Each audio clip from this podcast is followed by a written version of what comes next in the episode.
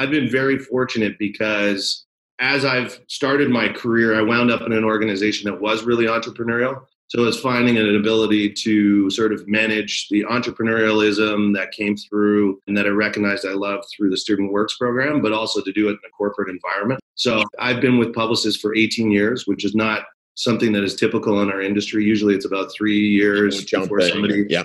transitions. But I've never had a job description. And the only job description that I was given when I started and I still hold is find a place where the agency needs value and go fill it.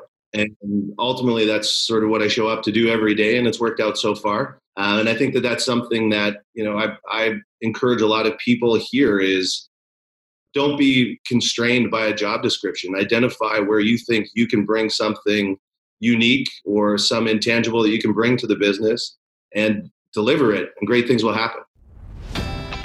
Welcome to the Leaders of Tomorrow podcast. My name is Chris Thompson, your host of the show and the head coach of the Student Works Management Program. This is a show dedicated to young and ambitious entrepreneurs and ultimately the leaders of tomorrow. Each week, we will bring you an inspiring interview or message to help you create the future you know you deserve. Let's get started.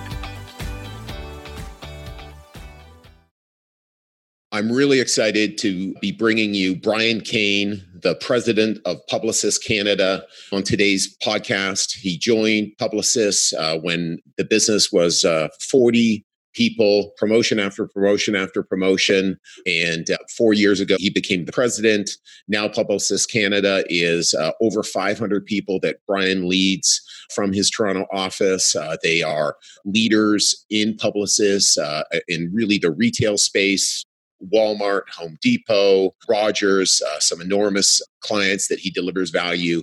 There are so many amazing takeaways from this podcast. The one real key that I loved and I, and I want you to understand is is just with all the vast change that's going on in the world today and he explains it is just how to deal with the ambiguity and the change in a positive way to create your powerful future as leaders. So I know you're going to love this podcast.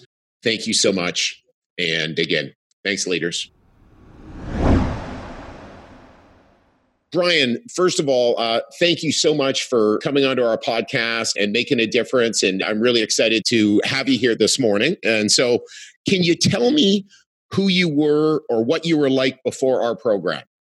You know, it's interesting. There's a lot of things that that were affected and changed through the program, um, but I think what it probably did was dialed up more of what was at the core, and maybe hadn't been fully tapped. So, you know, going through high school, going into university, probably didn't have the clearest plan as to what I wanted to do necessarily. I was super into sports and um, always a really active leader and participated in anything and everything I could so very much involved in school, community, those types of things. But I don't know that I necessarily had the focus and discipline that ultimately probably came out through the Student Works Management Program. And I think that so it didn't fundamentally change me, but I think it really uh, emphasized and helped me understand what my strengths were uh, and where I really wanted to focus. Okay, great. And and so do you remember what your biggest frustration as a teenager was before you got started in your business? Well, I probably wasn't the most frustrated teenager, which is probably reflective of I was kind of maybe going with the flow a little bit um, as we were going through, and it wasn't something that I really had the the sharpest and well defined goals. Right. So as you look at the frustration, you know, success was continuing to advance, get to university, get to the schools that I wanted. Right. But I don't know that it necessarily had that tension uh, against success because a lot of the things I was doing came relatively easily. Right. And the bar just needed to be set in maybe a different way. Yeah, for sure, for sure. So it was kind of a bunch of things were coming pretty easily: school, academics, uh, you know, friends, etc. And then all of a sudden, you got involved in our program. So, what do you still rely on from our program, Brian?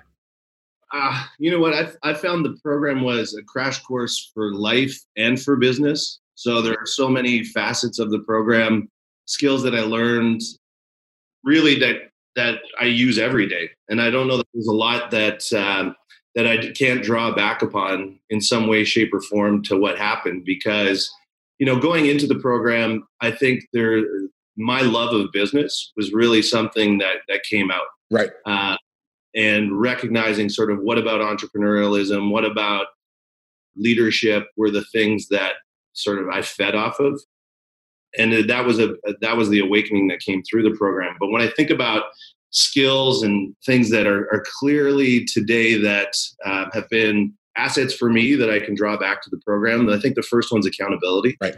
Um, at the end of the day, when you're an entrepreneur, you're running your own business. It's on you. Uh, it's on you to create your success. Nobody's going to sort of push you to get it done and make it happen. In the same way that when things don't go well, you know, people don't really care whose fault it was. It's yeah. on you. Yeah. Um, so if we had a minor incident on a job site where a little bit of paint maybe got spilled on some newly laid flagstone, nobody really cared what, you know, how it happened or why it happened. It was up to me and what I was going to do about it. Right. And those are the types of things I think from an accountability perspective. The other thing, uh, which is really clear for me as it goes back to the program, is learning how to plan for success. You know, success looks, I guess, outwardly like it comes easy to a lot of people. But I think, you know, if you actually got to know a lot of really successful people, there's a very clear plan. Yes. The discipline on setting well defined goals and objectives and having uh, a plan that lays out the actions that are measurable and how we're going to actually achieve that is something that I bring to our teams every single day. Right. It's great to have ambition, but what's your plan to get there? Um, is another big thing. And I think probably the, the last one that sort of jumps to mind is you know, when I was in the Student Works program, it was a really impressionable time in my life.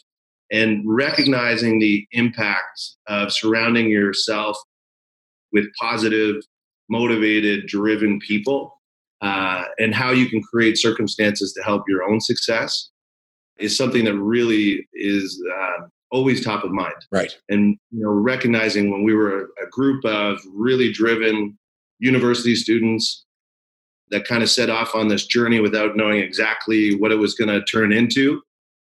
Having a, a, a really tight knit group around you that was pushing you, motivating you, um, and at the end of the day, also somebody you could feed off of, going, "Wow, they're really impressive," and they kind of set the bar for you that day where maybe you weren't necessarily having your best day, um, and then you did that for them the next, and that was a really cool part of that. Mhm. Uh, definitely influences my world today.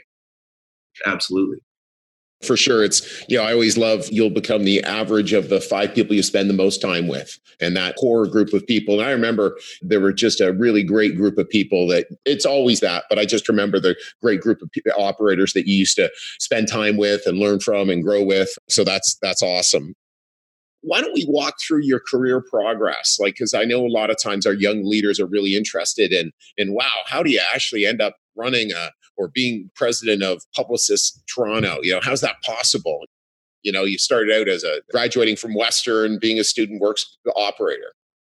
Definitely not a linear path. Um, i think communications and marketing certainly when i got into the business had very non-traditional paths to enter. I think it's a little bit more formalized now with graduate programs and what have you. But you'll probably remember that we started a, a business venture. I do. Uh, right after Student Works together, yeah. um, a thriving enterprise. And I continued to to build that business and manage that business for a few years after Student Works. And I remember sort of as the business evolved and moved away from the, the core painting business and started moving into more renovations and home improvement. Um, there was a day where I looked and said, I thought that this was what success looked like. The business was thriving. Uh, I think I was 22 years old when I bought my first home in Toronto. And I looked, and from all the the milestones and markers that I had put in place, I was successful. Right. I was driving down the street one day. I said, "This isn't what I want to do when I'm 40," and that seemed like a very distant place in my life. Yes at the time. Now I look back going like, oh, it wasn't that big a deal. But at that moment, I reached out to a family friend who had a construction business, and he just happened to be in marketing. Right. And I reached out to him to get some advice on how to divest from the business and what value I could extract. Um, and through the course of that conversation, he asked me to read a book, and it was the 22 Immutable Laws of Marketing. Right. So I hadn't taken any marketing courses, any advertising or communications, or what would be media technology today. And I thought it was odd, but I went and right after meeting him, I went and got the book and I started reading it because I was confused because it had nothing to do with what we were talking about. Um, and I started reading the book and I stayed up all night and read the entire book. I couldn't put it down. Right. So I called him the next day and said, you know what? I want to, I know what I want to do. And he said, that's great. You start in two weeks. So I quickly wound things down from a business perspective and, uh, and started. And I was fortunate. He was the president of Publicis Toronto at the time. Right. It was a small agency of about 35 people, and I've continued to grow with the organization now to where Publicis is part of a you know one of the largest global networks in the world, and been able to go on that ride, and now to be able to lead Publicis in Toronto. So again, it was like not necessarily the most you know well defined path, um, but it was really about finding opportunity and I've been very fortunate because as I've started my career, I wound up in an organization that was really entrepreneurial. So it was finding an ability to sort of manage the entrepreneurialism that came through uh, and that I recognized I loved through the Student Works program, but also to do it in a corporate environment. Yeah. So, you know, I've, I've been with Publicis for 18 years, which is not something that is typical in our industry. Usually it's about three years before somebody yeah. transitions. But I've never had a job description. Mm-hmm. And the only job description that I was given when I started and I still hold is find a place where the agency needs value and go fill it. Right. And ultimately, that's sort of what I show up to do every day, and it's worked out so far. Uh, and I think that that's something that you know I, I encourage a lot of people here is don't be constrained by a job description. Identify where you think you can bring something unique or some intangible that you can bring to the business and deliver it, and great things will happen. Uh, and in today's world of perpetual change, it's working out really well for a lot of people. Yeah. It's been a fun, non traditional ride, but it's been great.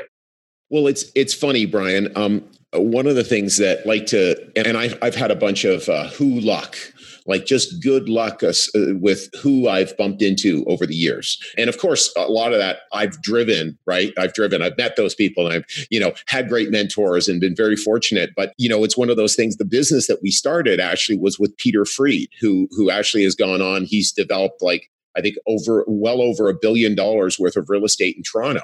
And so that's a pretty neat spot in terms of being able to. Peter and I became friends, and then it was like he was looking for a young star to come and develop a business with. And, and it was like, okay, great. Brian's a young star. Let's put this thing together. And, and again, I guess it ended up not being something that was, you know, that kind of really worked, right? Like it was like, oh wow, this really worked for everyone. But hey, we're still friends. Things are things are amazing. And then who do you bump into? You bump into another opportunity. And one of the things I love to to share with our young leaders is is just that not always is it clear and so often, great people, they're not out looking for an opportunity. They're actually just, you know, doing their thing. They're already winning. Again, you're winning. You're buying a house at 22, you're winning. And and then all of a sudden you get grabbed, right? Here, you know, you get grabbed by again your, you know, big mentor who actually uh, obviously guided you in this business. So pretty neat. Yeah, and you know what? I think the the idea about opportunity exists everywhere. It's just being open to it is yes. something that for people who are really goal oriented and driven, sometimes you know the blinders get on and they miss opportunity by not being open to different paths. Uh, mm-hmm. And that's something that you know, as I've learned success planning through Student Works and what have you, is being open to redefining what success looks like, and that you know, three plus three equals six, but so does seven minus one. And if you're trying to get to six, there's different ways at it. Um, and not necessarily saying, okay, you know, I've did this in university. I need a job in this area. I need to be at this level by this age. And that there is an abundance of opportunity if you're open to it.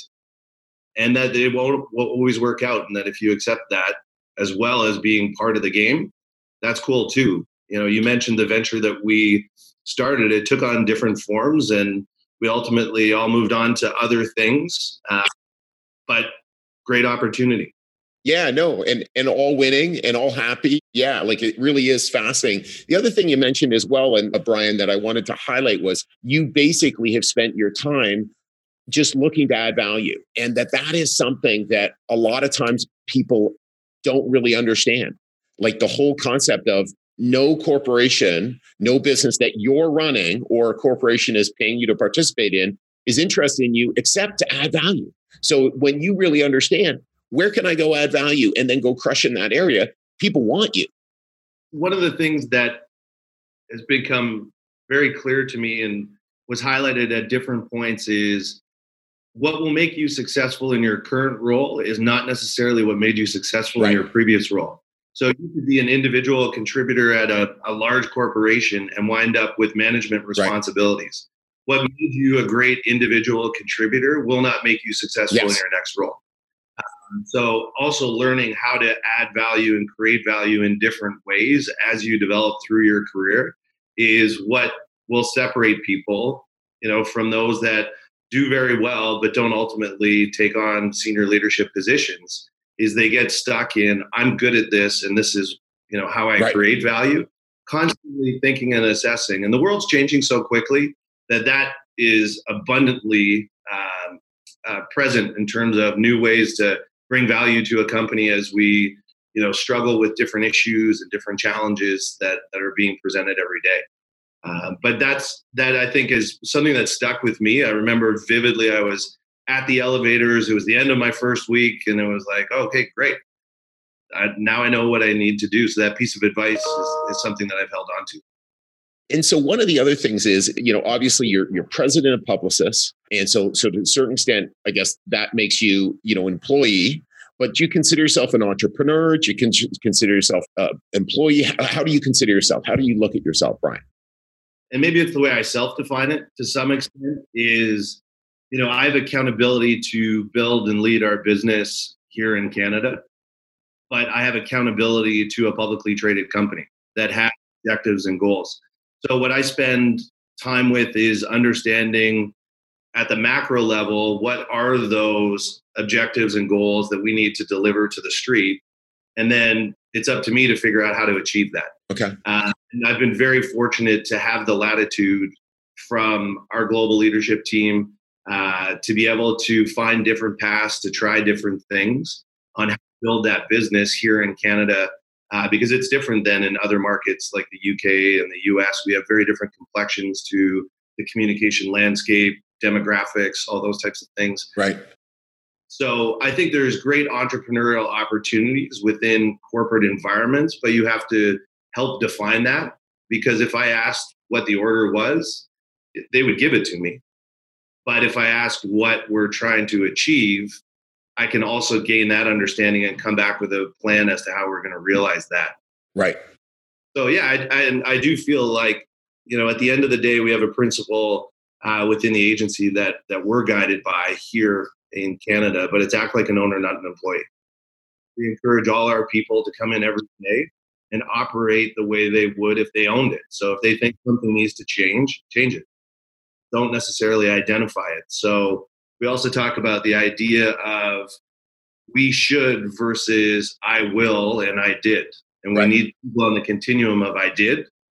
Um, and as long as we know that they're guided by the objectives of our clients and the agency, mm-hmm. great, we'll make mistakes. But I'd much prefer those mistakes than a bunch of passengers that are pointing out uh, all the shortcomings because we have a lot. Yeah, any organization does. So that that's something that you know I embraced, and I, I try and make sure that everybody that we bring on really looks for that uh, opportunity within their career. So one of the things is I know I always love to highlight just different areas because our, our operators have, you know, our past alumni have gone to so many different spots. So the whole communications and advertising area is is really quite fascinating. I think it's an area that a lot of young people and young leaders are interested in. So could you describe it and maybe uh, as well what is what is Publicis really maybe their key traits or their key advantages in the area and what you, what you've been able to accomplish? Maybe too big a question, but when you think about the what we actually do for our clients as an industry, we solve business problems through through creativity. Okay. And we look at it from a consumer behavioral motivational perspective to understand how to achieve a particular business outcome or address a business issue. Um, the tools that we have at our disposal are radically different than they were 10 years ago. Okay.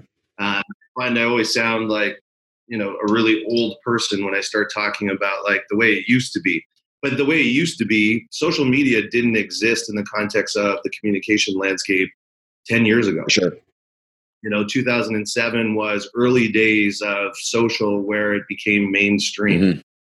So when you think about the transformation in the context of business for, from sort of the early industrialized age, what's happened in the last 10 years relative to what took, you know, many, many decades um, has been incredible. So what we're doing right now is really reassessing how brands and businesses go to market and how they create value through communications in different ways where it's not something that you know the largest budget typically won right. where you could command somebody's attention now i need to understand chris thompson what's happening in his life what are the different motivations that would potentially influence you and then understand what your media consumption habits are and how i can create value through your interactions or experiences all the way from early search before you actually even know that you're looking for a product all the way through to you're a loyal customer and I want to retain you um, as a part of the brand or the franchise or what have you. So, what differentiates Publicis is the breadth and depth of the tools and capabilities that we have. So, being full service from everything from you know full size enterprise website builds through to more traditional mass television commercials and every permutation within that. Right. And so who are some of the brands that you've worked with over the over the last 18 years? So our core um, client base has been relatively consistent, but many of the brands, uh, Rogers has been a long-standing relationship that we've had uh, managing their brand and communications. Chrysler, as of late, we've been doing a lot of work in the U.S. with Citibank, Red Lobster, Walmart. Um, so a lot of the largest sort of enterprise level brands right. are where we typically play, right. uh, servicing and supporting them with a large, with a significant focus on large retailers. We worked with Home Depot for many years prior to uh, our Walmart relationship, and you know, evolving with some of those businesses as they change. Right. A lot of the businesses that we're in and competing in today are as a result of the needs of those businesses. Right. Um, what they're looking for from from their creative partners. You're working as Publicis Toronto slash Canada, but you're working in the U.S. How does that work within your, you know, sort of franchise of Publicis? So our business has uh, taken on much more of a, a globalized operating model over the last three years, where we used to be uh, managed based on geography. So if you hired Publicis in Toronto, you worked with the best and brightest of the people in Publicis Toronto. Right. The globalization strategy has really brought clients to the center of our operating model. And now we're guided to look across the entire Publicis group of companies. Um, there's about 84,000 employees and to find the unique skill sets, talents, and capabilities to bring to that particular client, regardless of what brand they're aligned to, what country they're from. Okay. So we've built a uh, content practice in terms of uh, video production, video uh, editing, and post production, and then also our CRM business. So one to one engagement. And that's been identified as centers of excellence within the network. So we get brought in, for instance, on P&G. P&G is looking uh, to transform different aspects of their communication mix. It's recognized through the global client lead that Toronto has the expertise to support on this, and our teams are are assigned and brought in as a part of that. So we have our local clients that we that we manage, and then we service and support uh, other clients from different offices. Awesome. And again, based on just how well each of the groups do. So again, just a results, you know, results uh, focus. Who's delivering great results? That that's obviously who we need. Yeah, exactly. So it's been fun and refreshing, and it's exciting to play on a global stage when you're a small country of you know 738 million people.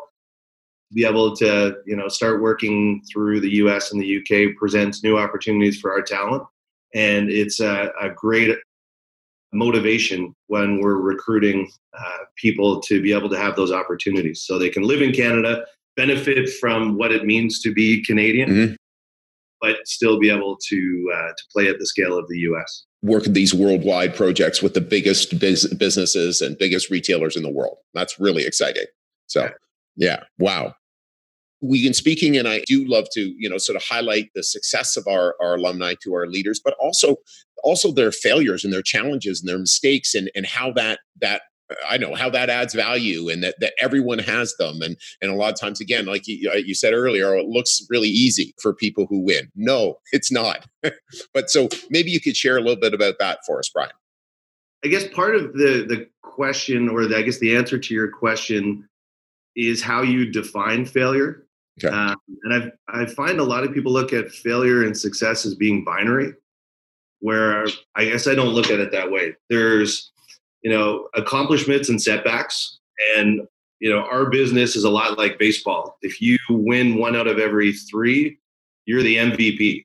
So we have a lot more setbacks than uh, than accomplishments, and and that's something that I think when people see it as did I succeed or did I fail, it's did you accomplish what you were trying to do or did you fall short?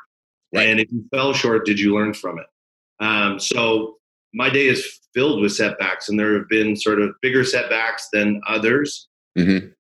But failure for me is defined probably a little bit differently. Failure for me would be when I didn't actually try because I was afraid okay. that I wouldn't accomplish what I was trying to do.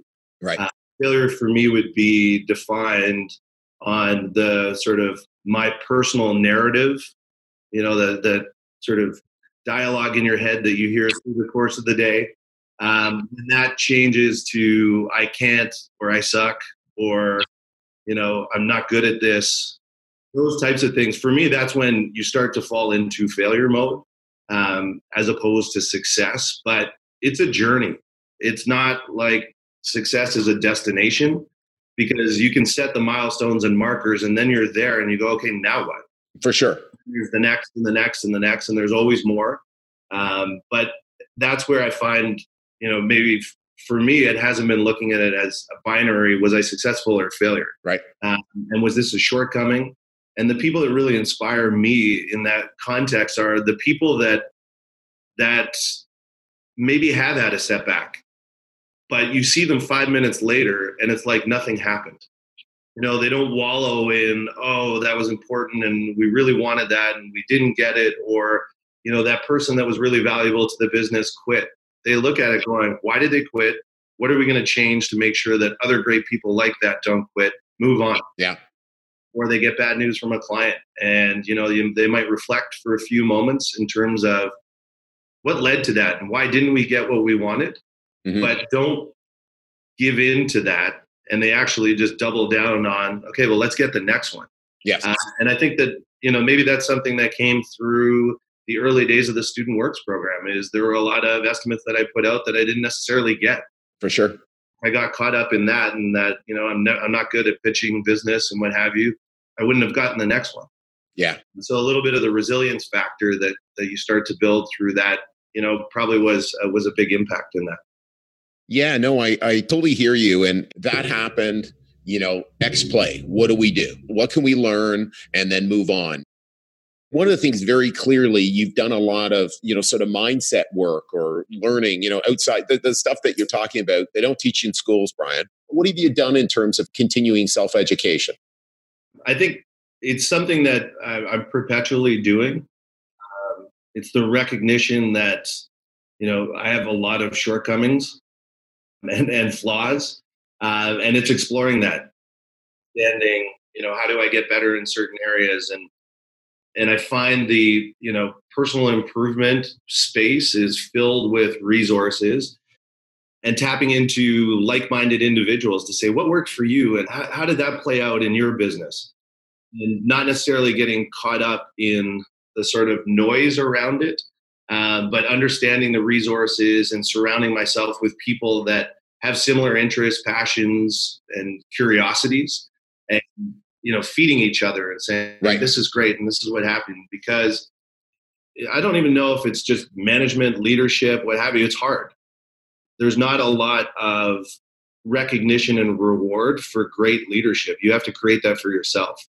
Um, because you know that's something that there's a lot of lonely moments where you know it's filled with doubt or it's filled with uncertainty. Uh, people are insecure even if you know they hold the most senior positions there are definitely moments of insecurity. For sure. and how how you can cope and manage that uh, i think is a big part of it and also how you motivate yourself and how you keep pushing forward uh, when sometimes the road gets a little bit longer and doesn't have those big uh, i found early in my career it was really easy to stay motivated because i was getting promoted every you know 18 months there was a next and a next and a next Right. I've been in my role for four years, and there isn't necessarily a role directly after this. Um, so I have to create my own markers and milestones to keep me to keep me going and pushing. Yeah.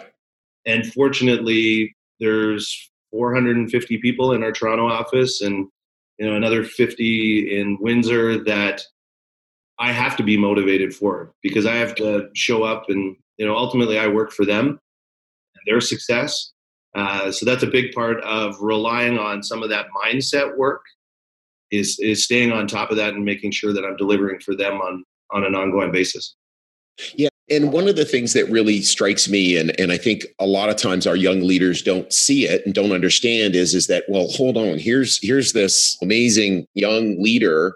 You know, you're still a young leader, you know, who who is responsible for this enormous amount of business and this enormous number of really, really smart people, because there's just not 500 people. There are 500 really, really smart, creative people, right, in your organization. Because I know that. So it's you've just got to be on your game and then in many ways it's you are alone in some ways right like it's it's uh you know who do you look for like do you, do you have a mentor do you have someone who's managing you or leading you or how does that work for you uh brian Definitely have mentors and mentors in different parts of my life. Mhm. Especially as you go through different stages of your life, you'll draw upon different things from others. You know, having young children and a life outside of work, reconciling that against my career ambitions, you know, where I was all in on my career for a long time. Yeah. And managing those transitions and having people that you can talk to to say, this is what I'm thinking, this is what I'm doing. I've been very fortunate to be a part of uh, YPO oh yeah for many years and having a forum that's established of people who share, share similar life stages and, and roles within organizations. And I, for me, what the development opportunity that I learned through YPO was having a group of people that you surround yourself that you can be vulnerable with.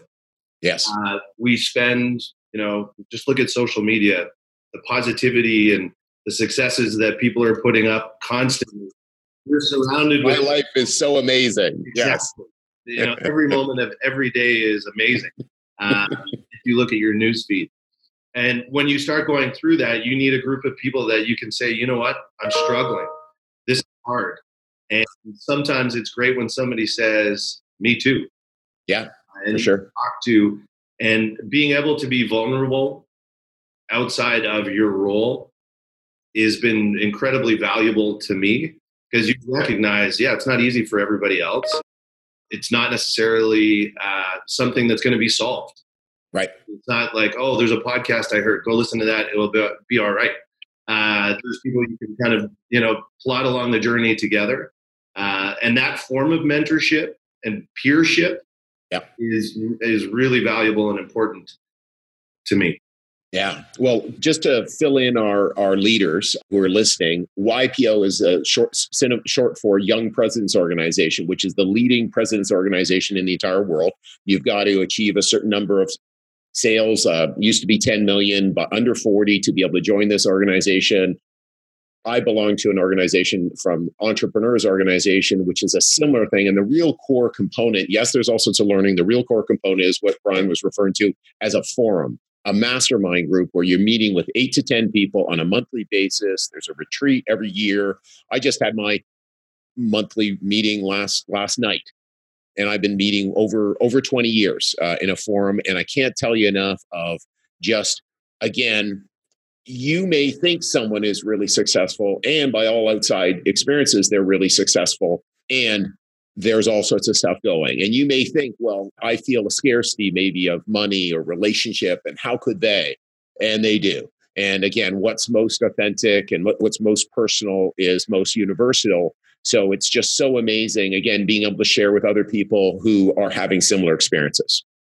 And something, you know, certainly to the credit of the Student Works program, I had that when I was in Student Works. I don't think I realized it at the time. Yeah. But there were uh, a close knit group of operators um, that shared that. And, you know, somebody would wind up, you know, not getting a piece of business or they didn't have the leads they needed or they were having recruiting challenges. Yep you know, we'd all sort of convene at different places, be it the paint store, be it, uh, you know, a local establishment, a few times, many couple times. Uh, and we would share those stories during the day. And I think that that peer support, I wouldn't have sort of identified it as such, but it was very much like what I seek today through my forum. Yeah, no, I think you're right. And, and actually, it's interesting. A bunch of past operators have actually set on ongoing peer relationships. They've asked me to sit in on a number of them in the past. So I, you know, sort of come in and speak and share from experience so that they can sort of get it, get uh, and make it more powerful. So, Brian, just a couple more questions because I know you jammed. Um, so, if someone wanted to do what you did, and really in terms of really, again, create a really, really powerful life, what key habits would they look to steal from you? What's the secret to your success? Well, I wish if, if I could answer that, I'd probably be more successful. Um, if I had that sort of clarity and saliency around what those keys are. I don't know, and I won't say that I have these uh, sure. necessarily. I think there are things we're all working on. Yep, you bet. There's a definite ambition and personal motivation. It has to be something that nobody's driving you. Mm-hmm. If you're, there are a lot of people that I know that are successful, um, but they kind of wound up in a path that they felt like they needed to be on uh, because their parents told them, society told them. Right. They don't love it. They're not personally motivated by it. Um, I've been very fortunate to be able to find myself in a career that I actually love. I don't see it as a job. Yeah. Um, if we're working nights and weekends on a pitch or what have you, I don't see it as an obligation. It's exciting. It's something I feed off of, um, and I look forward to. That finding that is not something that is there's there isn't a blueprint for that, and some of us are are fortunate to have found that. Um, but I think that that is definitely a key to success. Uh, I think also humility. When I look at a lot of great leaders, they're incredibly humble they might have present themselves with incredible confidence. However, there's a, a huge respect that they have for others uh, and the values that they create and bring, and recognizing that you know they only fill certain dimensions of a team, and that that being a big uh, a big thing. And and I think the last thing is recognizing how you need to be a part of a team. There's not a lot of people I know that have been incredibly successful on their own. Yeah. You know, they exist. There are stories of it, you know, the Mark Zuckerbergs and the what have yous of, you know, individuals who have been highlighted, but the majority of uh, really successful leaders and people are people who want to be a part of a team, want to build and create teams, uh, and recognize different roles that they play within teams and different types of teams. Uh, but for me, that's something I always look for in in our leaders is you know what is their their natural orientation and inclination when it comes to a team mindset uh, and how do they play within that? So those are three three things. I'm, I'm sure there are, many many more but things that i see and probably three things that i work on. One of the things uh, that i see and i've always seen this about you is is is there's definitely a confidence but there's always been a humility uh, about you uh, brian as a leader and as a person and that draws people towards you right? It just does. It's just like i'm humbled by that. Yeah here's this person who is who is you know powerful going out and deflecting. Oh my team's amazing my team's amazing. And by the way i know they are right? And that's that's totally true. And again it's not saying you're not amazing.